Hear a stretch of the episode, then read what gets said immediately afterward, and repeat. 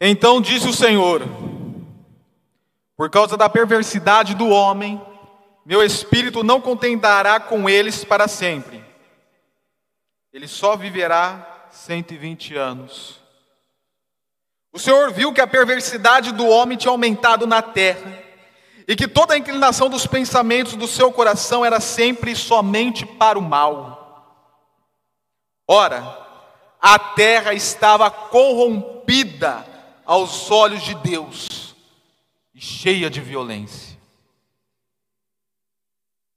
Esta é a história da família de Noé. Noé era um homem justo, íntegro entre o povo da sua época, e ele andava com Deus. Então o Senhor disse a Noé: Entre na arca, você e toda a sua família, porque você é o único justo que encontrei nesta geração nesta geração. Os versículos que eu acabei de ler foi Gênesis capítulo 6, versículo 3, 5 e 11, e depois li o versículo 9 e o versículo 1 do capítulo 7. E se vocês notarem, eu tenho ênfase na última palavra, geração.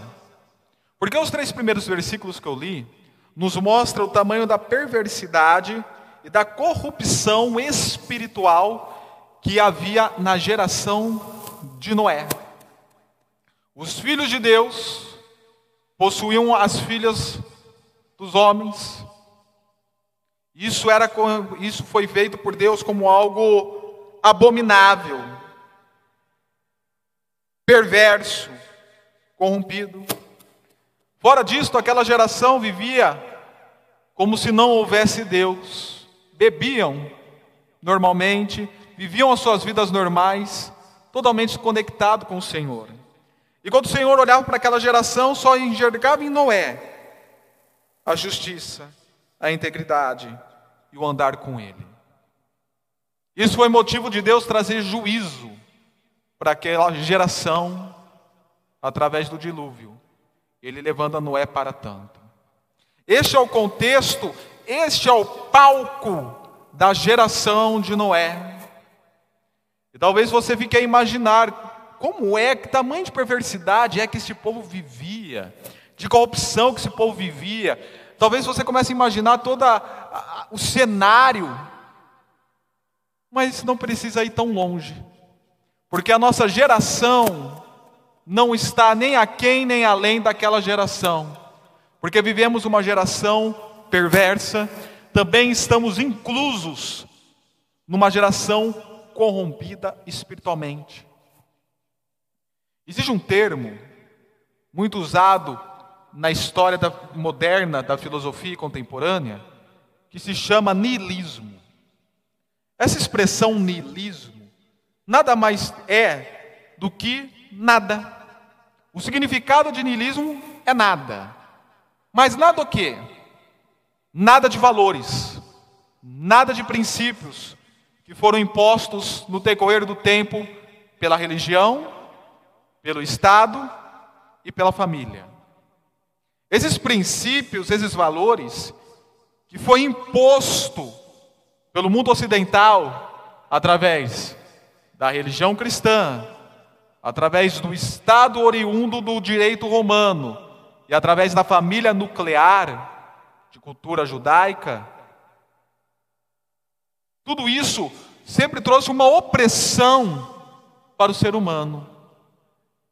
E nada disto traz sentido de vida. Nós precisamos viver desprendidos desses valores. Nada disso dá sentido.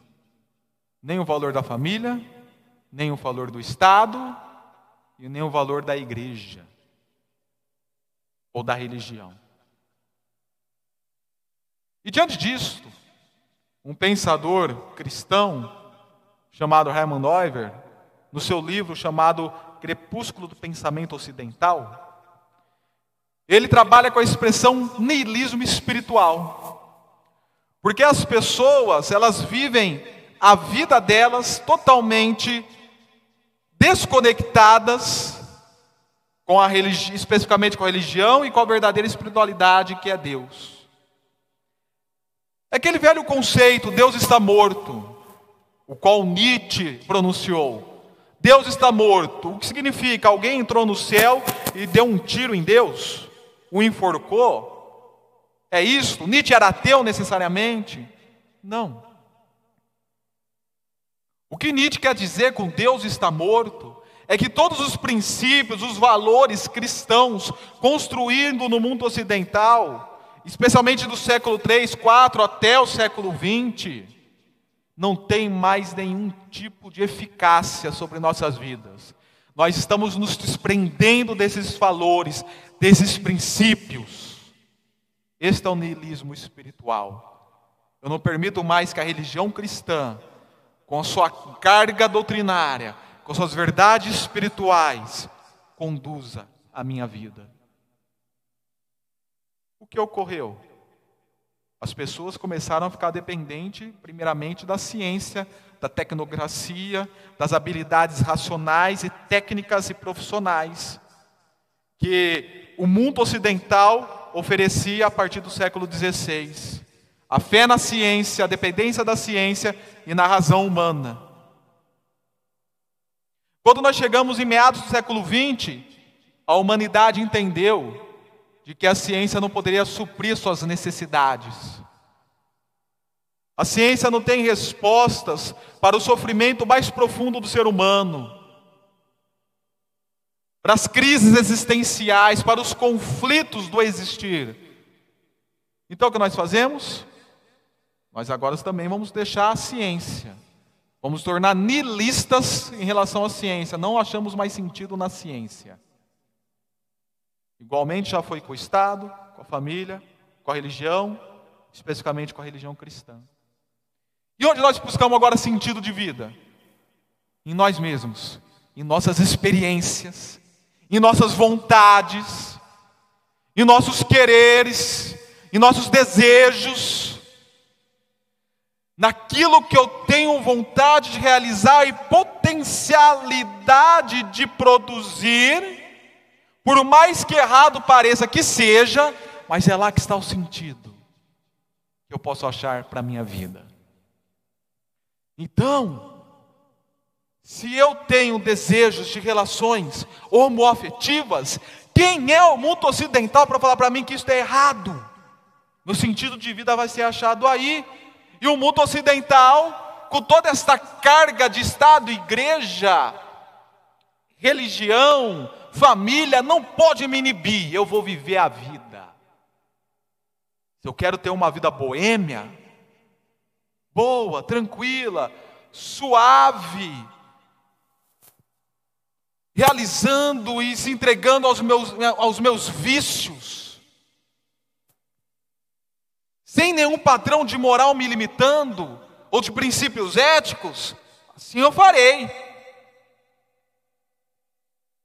Não importa se eu ficarei em coma alcoólico, se eu passarei vergonha deitado com boca aberta na rua, se eu não respeitarei as regras dos meus pais, porque afinal, quem é os pais? Os pais são seres retrógrados que não compreendem os conflitos existenciais dos filhos atualmente. Então, eu não preciso subordinar os meus pais. Eles têm que entender quem eu sou e me respeitar. Tem várias mulheres? O que, que é isso? Está tranquilo. Eu preciso experimentar outras opções do cardápio. Não posso só experimentar mussarela. Eu tenho que experimentar outros sabores de pizza. Esse é o argumento deles. Então, a partir de então, nós temos pessoas que até do próprio contexto evangélico fala: trair não é pecado. Adulterar não é pecado. O importante é eu satisfazer minha vontade de potência, a minha paixão exótica, os meus desejos humanos, a minha carnalidade, para que eu ache sentido na vida. Isto é niilismo espiritual, o qual Doiver fala que o mundo ocidental, que nós fazemos parte e que o nosso tempo está, tem vivido. De três a quatro anos para cá, eu tenho intitulado isso como existencialismo cultural. A quebra de todos os princípios e valores, não por questões políticas, Alguns falam do marxismo cultural, ah, o marxismo cultural, inventado pelo Antônio Gramsci lá no começo do século XX, nas cadeias da Itália, foi feito para poder estruturar os valores da nação, para que o Estado venha e tome conta da nação. Então, geralmente, o marxismo cultural é articulado para aqueles esquerdistas, esquerdopatas, pipipi, papapá. E o que ocorre? Nós estamos atacando o inimigo errado, porque marxismo cultural é utopia. O inimigo correto seria esse tal de existencialismo cultural que eu estou falando, ou niilismo espiritual. Porque não é só os esquerdopatas, esquerdistas e, e semelhantes que vivem isso, mas os da direita, os neoliberais, também vivem isto, nessa mentalidade. Tanto que o neoliberalismo da direita é direita economicamente, mas liberal moralmente. É só você olhar candidatos do partido como Partido Novo que apoiam a, a, o LGBTQI.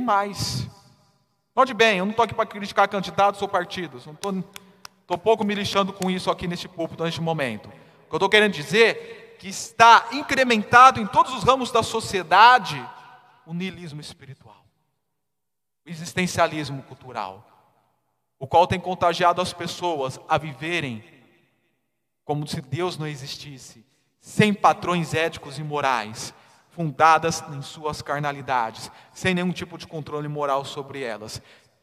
E isso gera dificuldade até na igreja. Porque quando você faz o que você quer, e eu, como pastor, me intervenho, eu acabo tomando a bronca. E muitas vezes a igreja vindo contra mim. Não, o que, que é isso? Não se coloque contra o irmão. Deixa ele. Não reprima-o. Deixa ele viver as vontades dele. Deixa entrar na brisa, deixa ter suas experiências e assim por diante. Então a geração de Noé e a nossa geração, espiritualmente, estão iguais: perversas, corruptas, corrompidas,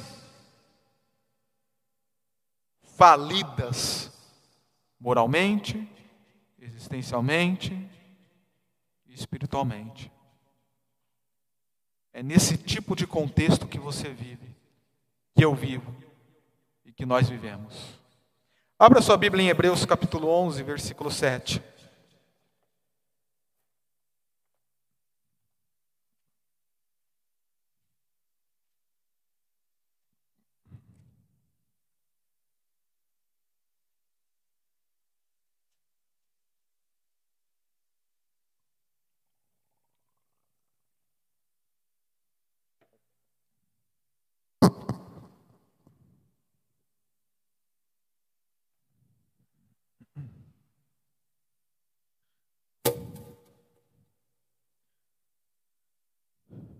Nós começamos então há três domingos, hoje estamos no terceiro domingo, a discursar sobre a fé.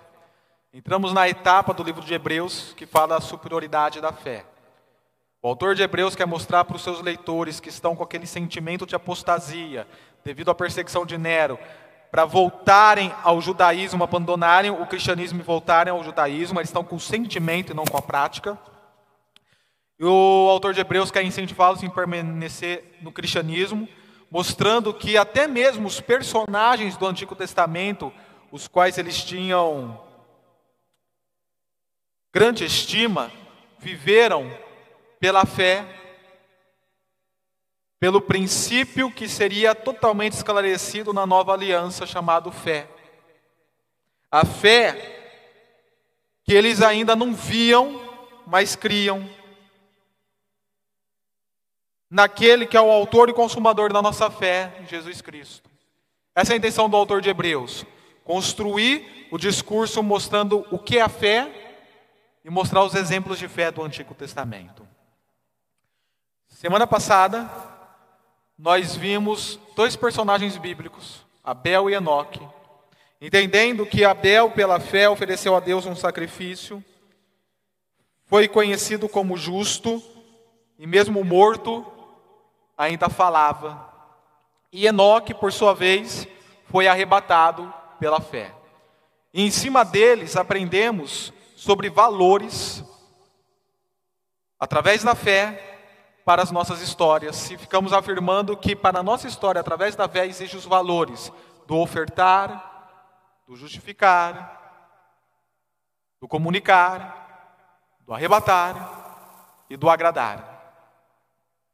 E agora, hoje, nós aprenderemos sobre um outro personagem bíblico, Noé, que pela fé construiu uma arca, pela fé condenou o mundo, pela fé tornou-se herdeiro da justiça.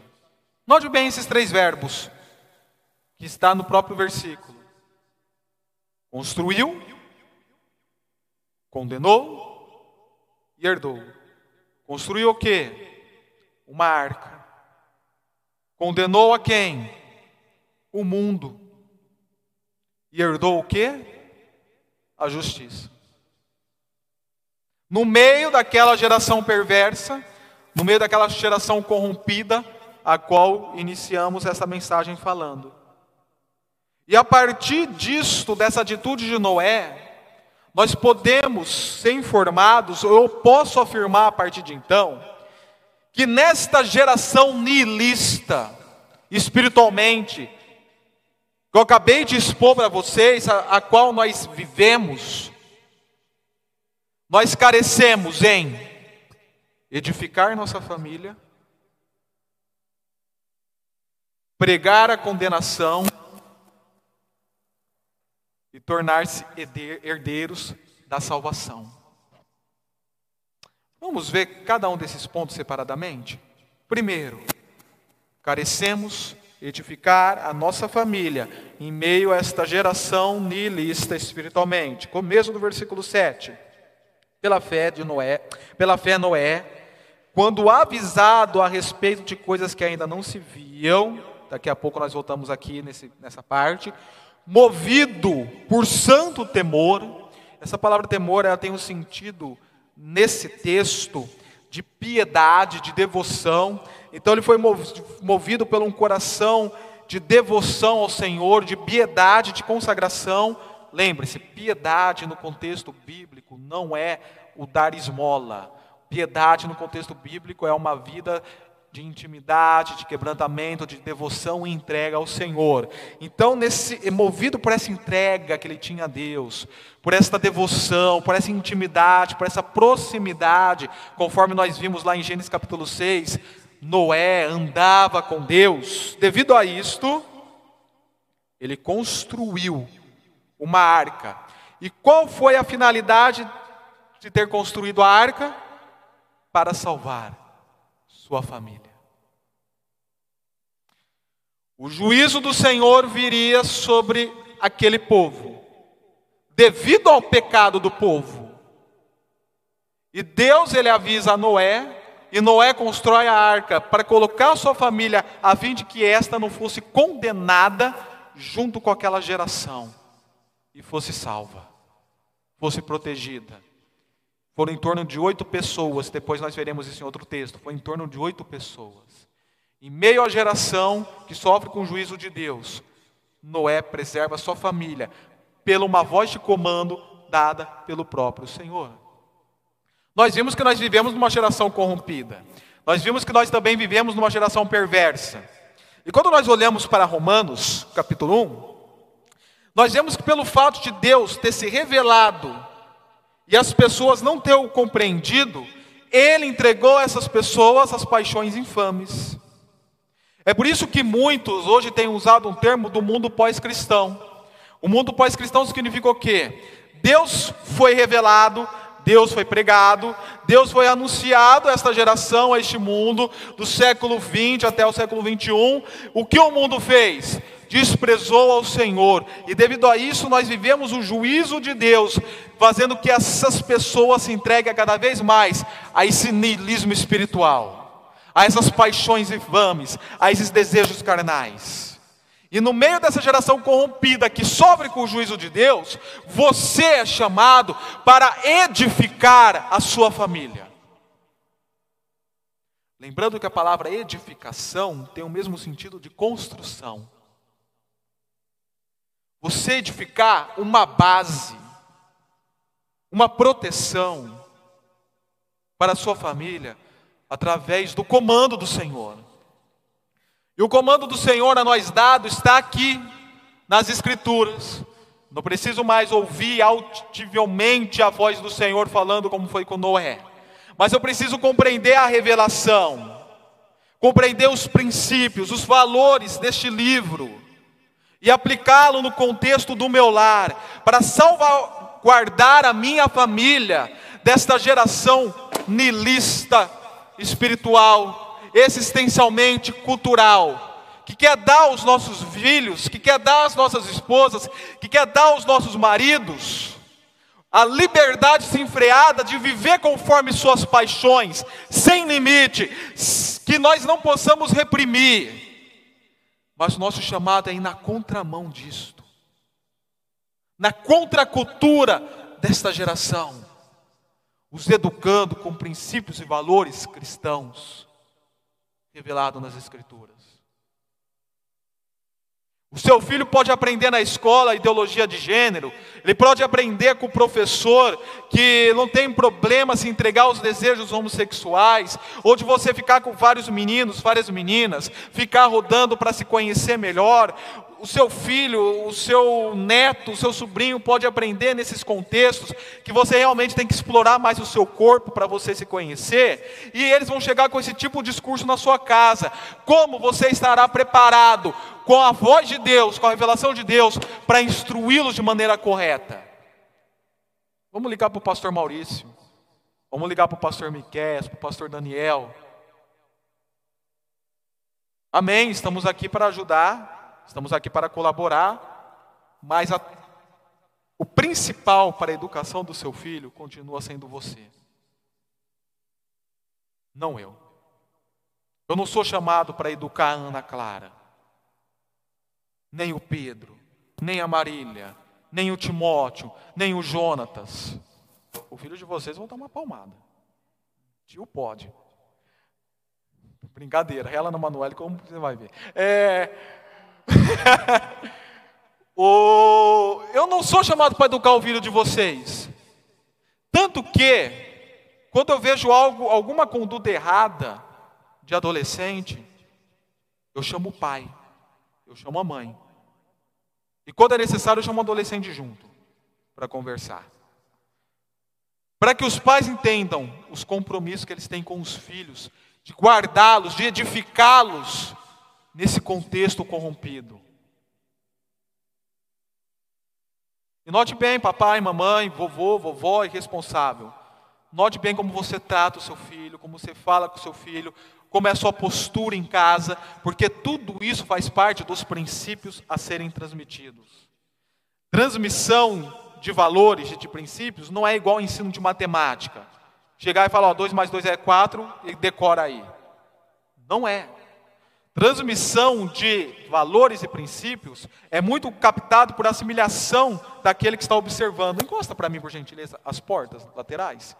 É muito observado é, pela aqueles que estão de olhando, e eles aprendem a partir disso. Você não pode ser daquele que fala, faço o que eu digo, mas não faço o que eu faço.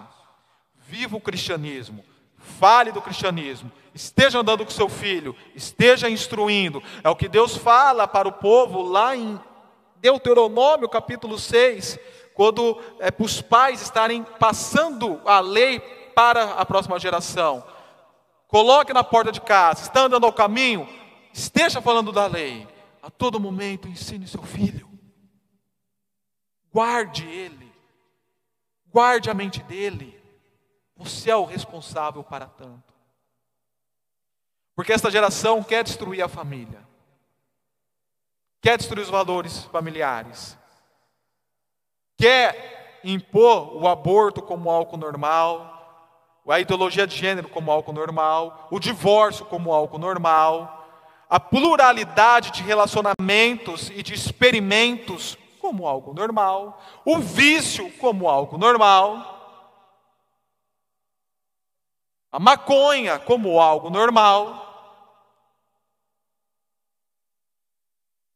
As drogas como algo normal, e nós já sabemos todo o prejuízo destas para o corpo humano.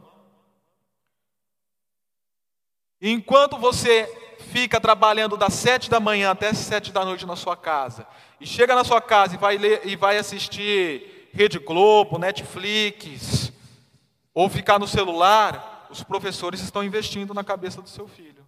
Os professores que são nihilistas espiritualmente. A Netflix está investindo na cabeça do seu filho. É só ver a terceira temporada que saiu agora do Sex Education na Netflix. Mostrando tudo isso que eu falei para vocês como algo normal. E tem mais, os filhos sabem mais que os pais. E quando não, ainda esse Sex Education parece que o negócio é bem aberto. E quando nós assistimos outras séries, que as coisas são bem implícitas. Grey's Anatomy. Eu creio que a maioria aqui assiste Grey's Anatomy, já assistiu Grey's Anatomy. Uma baita de uma série, mas cheio de implicações doutrinárias do ponto de vista do niilismo espiritual. E você está tendo uma bela oportunidade de assistir Grey's Anatomy com seu filho e mostrar, ó, isso é errado, biblicamente aqui, tal, tal, tal, tal, tal, tal. Queridos, a mídia, a educação, está agindo para levar os seus filhos e os seus responsáveis para o fundo do poço do niilismo espiritual. E o seu chamado é cuidar da sua família. Mas note bem, não é só os filhos que são alvos. Vocês também são enquanto pais, enquanto mães. Mexe com a estrutura do lar, que é o pai e a mãe, que você mexerá com o lar inteiro. Conselhos, como eu já falei.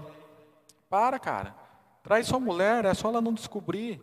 Não tem problema não, você precisa ter outras experiências. Não é errado isso. É necessário você ter essas outras experiências. Até para ver se você ama mesmo sua mulher.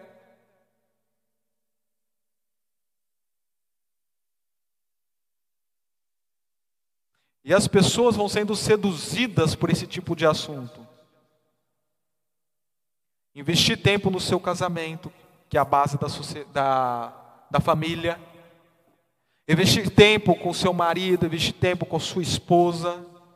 Tempos de relacionamento, tempos de comunhão, tempos de partir o pão, ou a pizza, ou o pão de queijo, que é o que eu vou fazer depois desse culto com a Aisla. O pastor Judson tempo, invista tempo, para que seu casamento não venha a ser desestruturado e vocês venham ser pego de surpresa. Porque este mundo está atuando em cima de vocês para destruir. E por mais que você pense que você é o patinho feio ou a patinha feia, tem pessoas que acham que não é. Por incrível que pareça, cara. Tem pessoas que acham que não é. Quando a Aisle e eu estivemos, estávamos na Europa, em menos de 10 minutos que nós estávamos em Londres, um Uber já cantou a Aisla.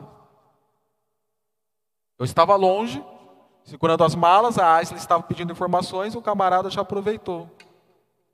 Não importa se é casado, se é casada, não importa se eu conseguir levar sem ninguém ver, beleza. Depois eu, um minuto que a Aisla descuidou de mim também, veio uma menina e começou a puxar conversa cantar, com cantadas para o meu lado. Por incrível que pareça. Mas eu não falo inglês. A Isla que teve que me explicar ainda, que eu não estava entendendo nada. Verdade. Ah, eu não, como, eu não, como eu não rabo de inglês, eu não estava entendendo nada. A Isla que depois veio e me explicou a situação. Livramento. Mas brincadeiras à parte, cuide dos seus relacionamentos, marido e mulher, filho e pai, pai e filho. Cuide da sua família. Edifique seu lar. E, gente, tudo na dependência de Deus e na comunhão com a igreja local.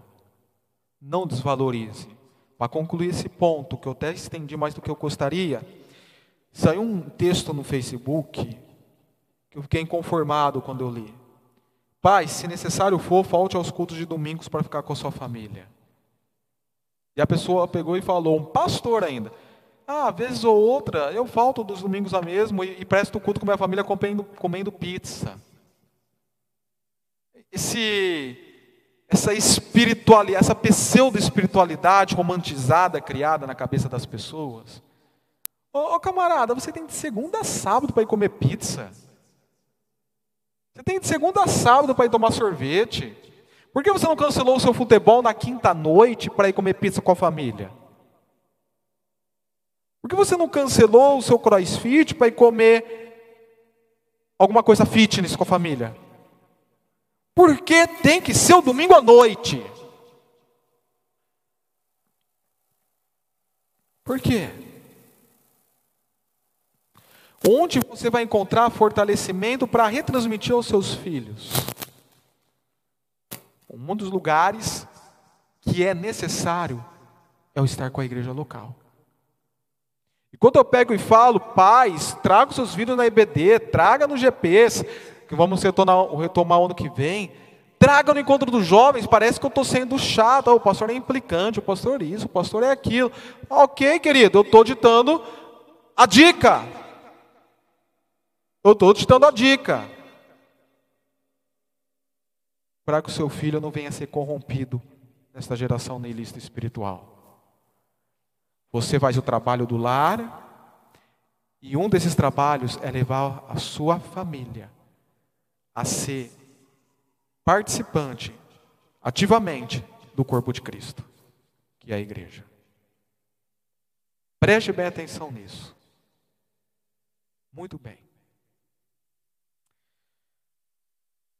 A segunda, o segundo ponto que nós carecemos em meio a essa geração neilista espiritual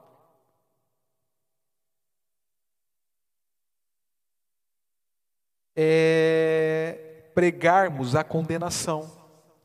Por meio da fé, ele, Noé, condenou o mundo.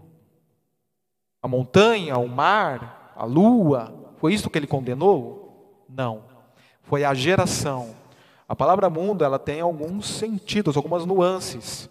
E uma delas é o sentido realmente de geração, de era, de um tempo vivido. Então aquela geração que ele estava vivendo foi condenada por ele. Como?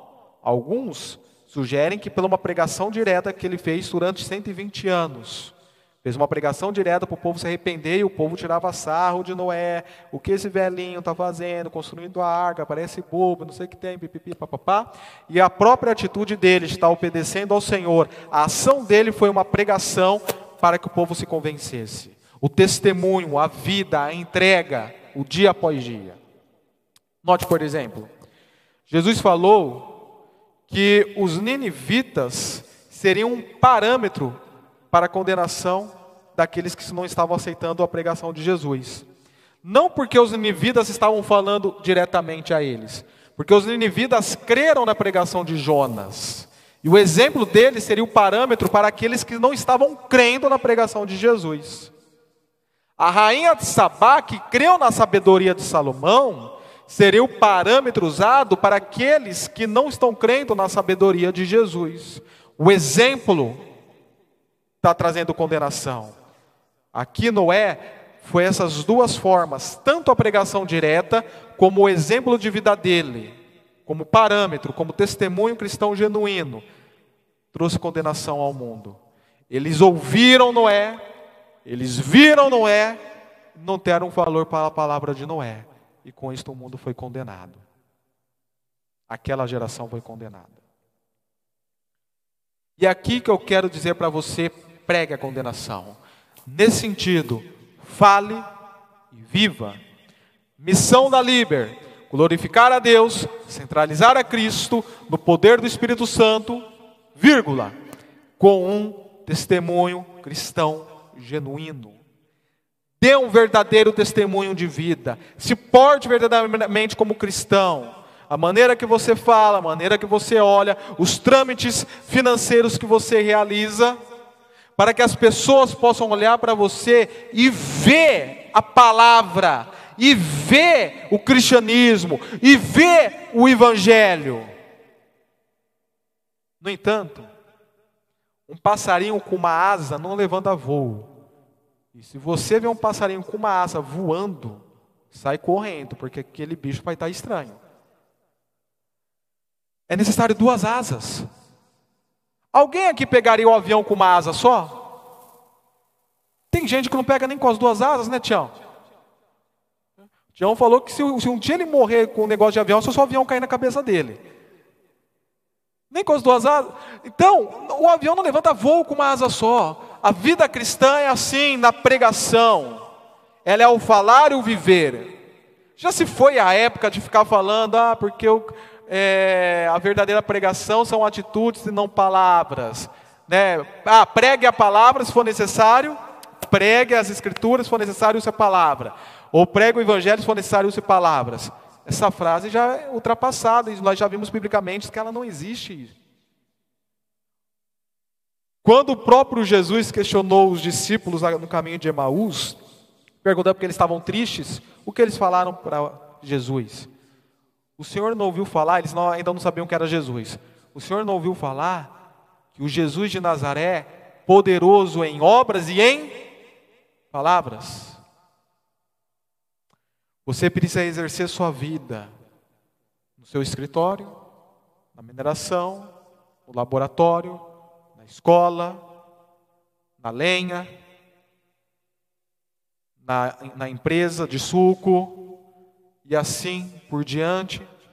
Eu, o local diferente que eu frequento da igreja e da minha casa é a academia, então eu na academia, eu preciso viver uma vida que testemunhe Cristo com minha postura e fale do Evangelho. É a partir daí que significa o pregar a condenação. Por dois motivos. Primeiro, quando você expõe o Evangelho, no próprio conteúdo do Evangelho, você já vai expor que aquele que não crê será condenado, irá para o inferno. Nós temos um problema de falar isso nos dias de hoje que parece meio mitologia esse tipo de assunto. Diante dessa geração tão intelectual, facebookriana, né?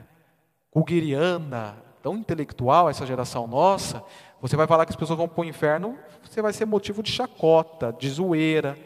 Mas você crê nesse negócio? Olha, cara, eu creio. E se você vai estar querendo crer nisso depois que morrer, não vai dar muito certo isso não.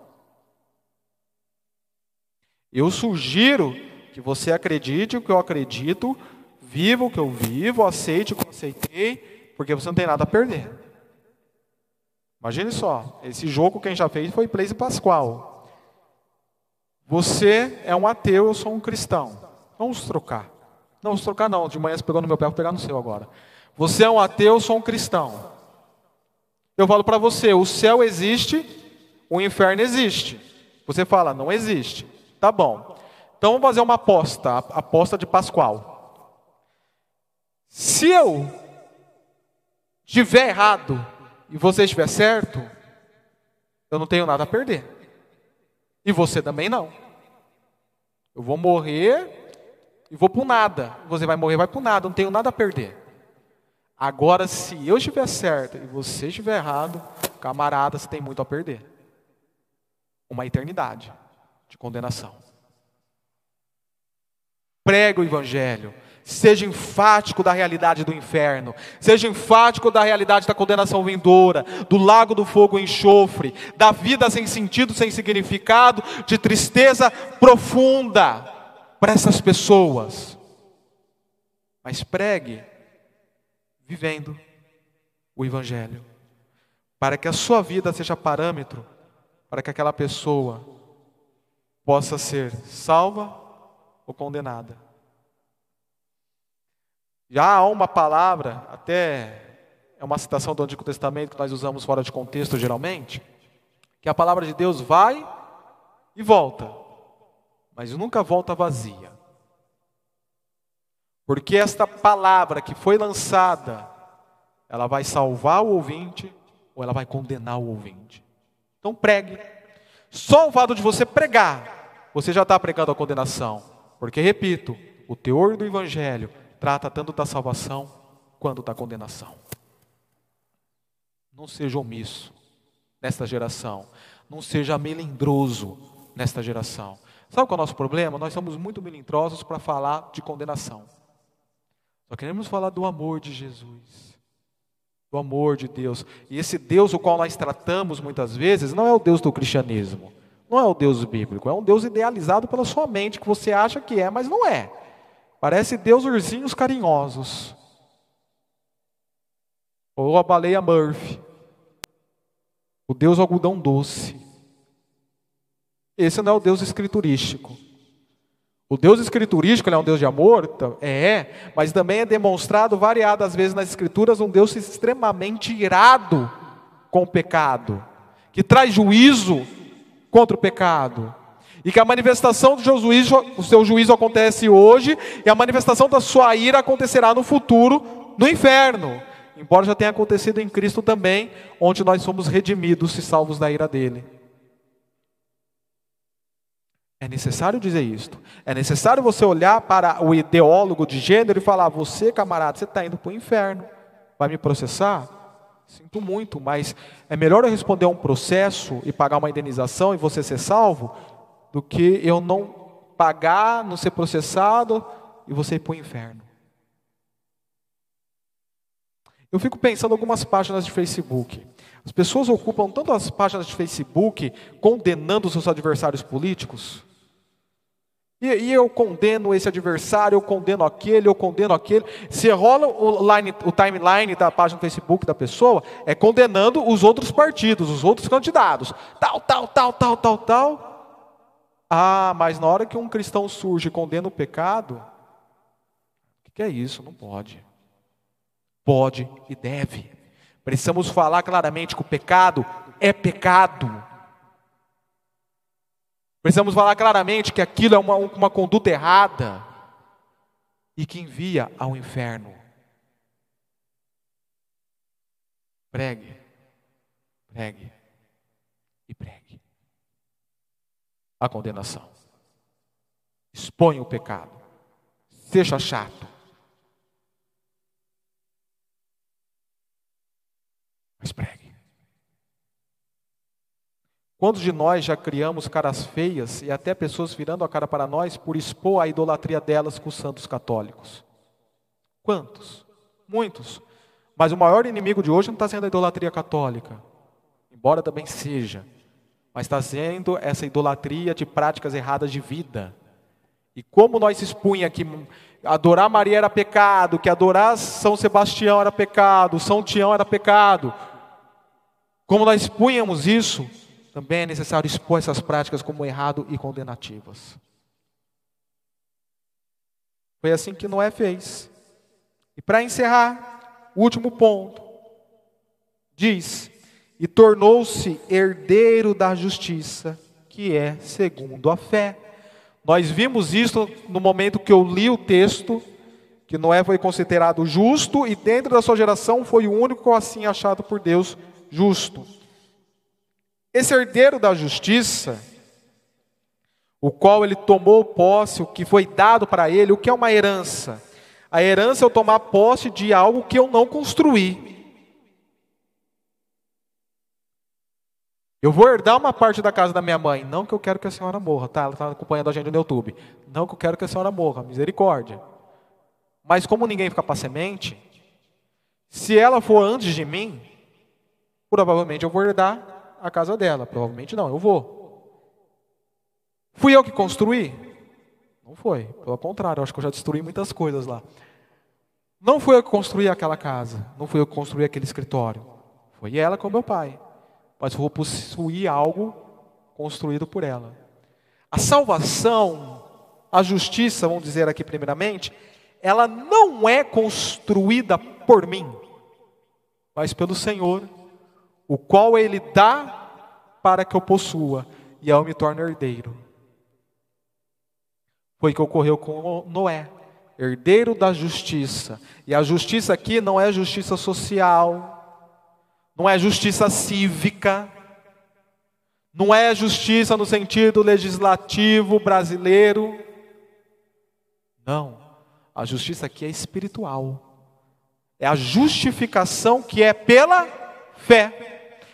Nós falamos dela semana passada em Abel e falaremos de novo. Uma justiça que do começo ao fim é pela fé. Romanos 1,17. Justificados sois pela fé. Romanos 5,1. Romanos 3 mostra que se for depender de nós, nós estamos indo para condenação. Mas em Cristo houve uma justiça cumprida que é colocada em nós pela fé. O herdeiro da justiça aqui é o herdar a salvação em Cristo Jesus. Então, por isso que eu falo, herde a justiça. No meio desta geração nihilista espiritualmente, herde a salvação. Seja participante da salvação. Esteja nesse contexto povo de Deus que é salvo em Cristo Jesus. Não pite por outra trilha, por outro caminho, por outra história, por mais difícil que seja.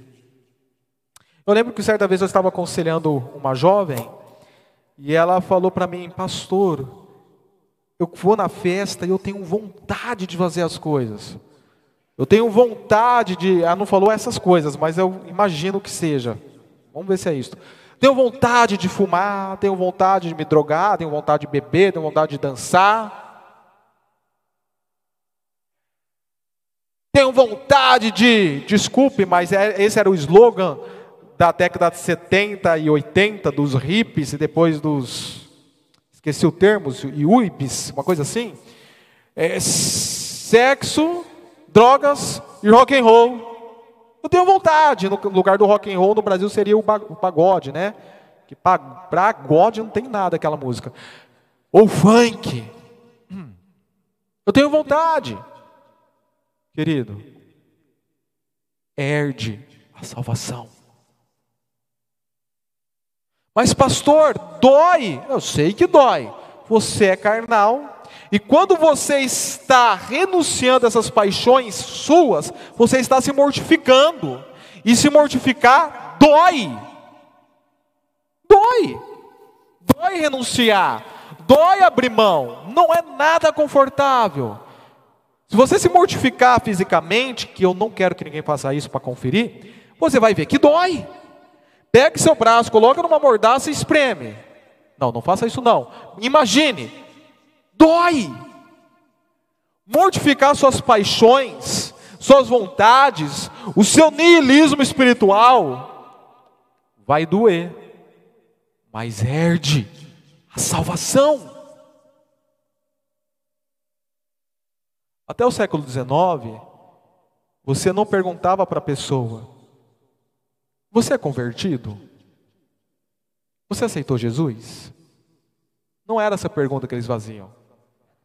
A pergunta era: Você é justificado?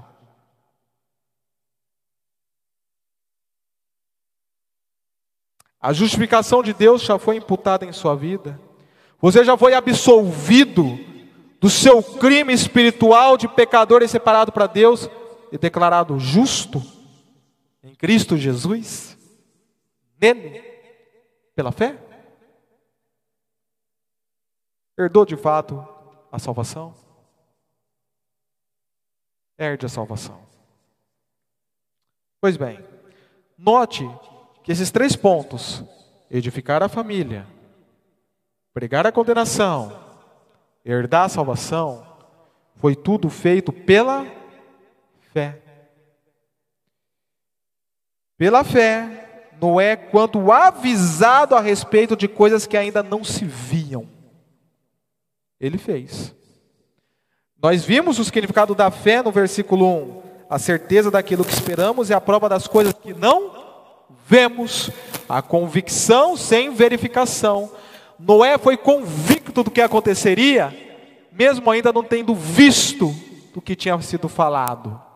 Ele construiu, sem nenhuma gota de chuva acontecendo, ele construiu.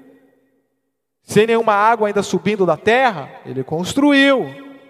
Sem nenhuma verificação, ele construiu. Ele pregou, condenou e herdou a salvação. Mesmo sem ver, quando foi avisado. Tudo isto que nós fazemos, todos esses pontos que eu falei, edificar a família, pregar a condenação, herdar a salvação, você deve fazer isto em confiança no Senhor, que é o significado da fé. Deve fazer isso no crer e no obedecer. Lá na mensagem de Hebreus 11:1, eu falei que a fé tem esse duplo sentido: obediência ativa e crença passiva. E agora nós chegamos no momento em que é exercitado esse sentido da obediência ativa, porque Noé fez o que Deus falou. Então, edifique a sua família, crendo, confiando, mas também como princípio de obediência ao Senhor. Conduzir a sua família na fé, pregar a condenação e herdar a salvação na fé, são pontos de crer e de obedecer.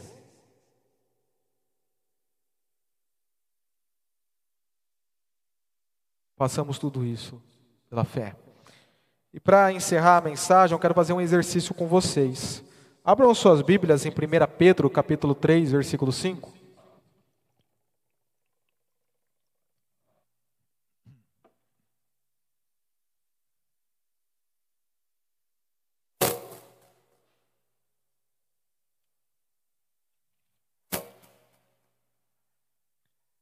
capítulo 3, versículo 20.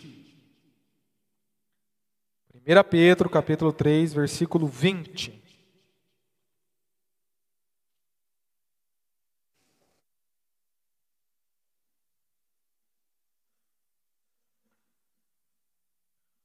Note bem os três pontos nesses dois versículos que nós vamos ler, para recapitular. Olha o que diz 1 Pedro 3,20: Que há muito tempo desobedeceram quando Deus esperava pacientemente nos dias de Noé, enquanto a arca era construída. Então achamos nesse texto o ponto do edifique a sua família. Nela algumas pessoas, a saber, oito, foram salvas por meio da água. Por quê? Porque Noé edificou a sua família. E os outros que não foram salvos foram condenados. Que é o segundo ponto. Agora iremos para 2 Pedro 2,5.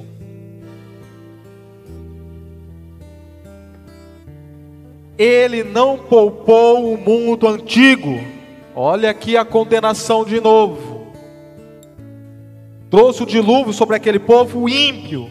Olha aqui a condenação de novo mas preservou Noé, pregador da justiça. Olha aqui o herdar a salvação. E mais sete pessoas, o edificar a família.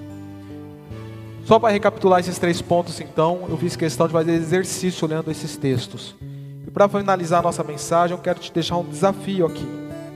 Jesus, quando ele está falando da vinda dele, da vinda, da segunda vinda dele, em Mateus 24, ele fala que aquele grande dia e a hora ninguém sabe, os anjos não sabem, nem o filho sabe, mas somente o Pai. Ninguém sabe quando Jesus virá. Por mais que alguns tentem adivinhar, ninguém sabe. Porém, haverá sinais da volta de Jesus. Haverá contexto que esclarecerá a volta de Jesus. Haverá um cenário que nos levará a compreender está próxima. E um desses cenários, Jesus fala, como foi nos dias de Noé, assim também será a vinda do filho do homem.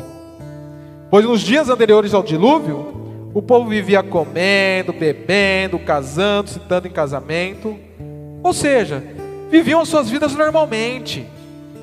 Noé pregava a condenação e o povo nem aí.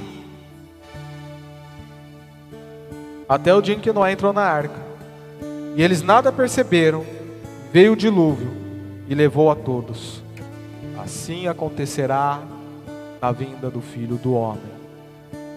Não que eu queira dizer que nós já estamos nos últimos dias e Jesus vai voltar amanhã. Mas conforme o tempo avança, nós estamos se tornando mais próximos do grande dia. E a propensão é que a geração vá se corrompendo, se tornando cada vez mais perversa, mais nihilista espiritualmente. Não demole, não vai tocando a sua vida de qualquer maneira, sem edificar a sua família, sem pregar a condenação, sem herdar a salvação. Porque quando acontecer e você estiver vivo, ou até mesmo você acabar acaba morrendo em toda essa história, você vai ser pego de surpresa. Esteja atento, desperte, vigie em meio a essa geração nihilista espiritualmente, edificando sua família, pregando a condenação e herdando a salvação. Vamos orar. Senhor, eu espero que nesta noite cada um de nós tenhamos entendido o contexto espiritual dos dias de Noé, mas também o contexto espiritual o qual nós vivemos, perverso e corrupto. Que nós possamos ter compreendido isto, não só na captação teorética, mas que isso tenha realmente movido os nossos corações e mexido com os nossos sentimentos, agudamente e também que nós tenhamos sido despertados agudamente para edificar a família que o Senhor confiou em nossas mãos, para pregar a mensagem que contém o teor da condenação que o Senhor quer que preguemos e para que sejamos participantes da salvação. E venhamos ser despertos, vigilantes nos dias que nós temos vividos para que a nós, nossas famílias, nossos amigos, os nossos próximos, não venham ser pegos de surpresas. Em nome de Jesus. Nos leve assim a entender, nos leve assim a sentir e nos leve assim a viver. Em nome de Jesus. E que a graça salvadora do nosso Senhor Jesus Cristo, o amor de Deus, o Pai, e as ricas consolações e comunhão do Espírito Santo de Deus estejam sobre todos que aqui estão, desde agora como para todos sempre. Em nome de Jesus, toda a igreja diz: e amém.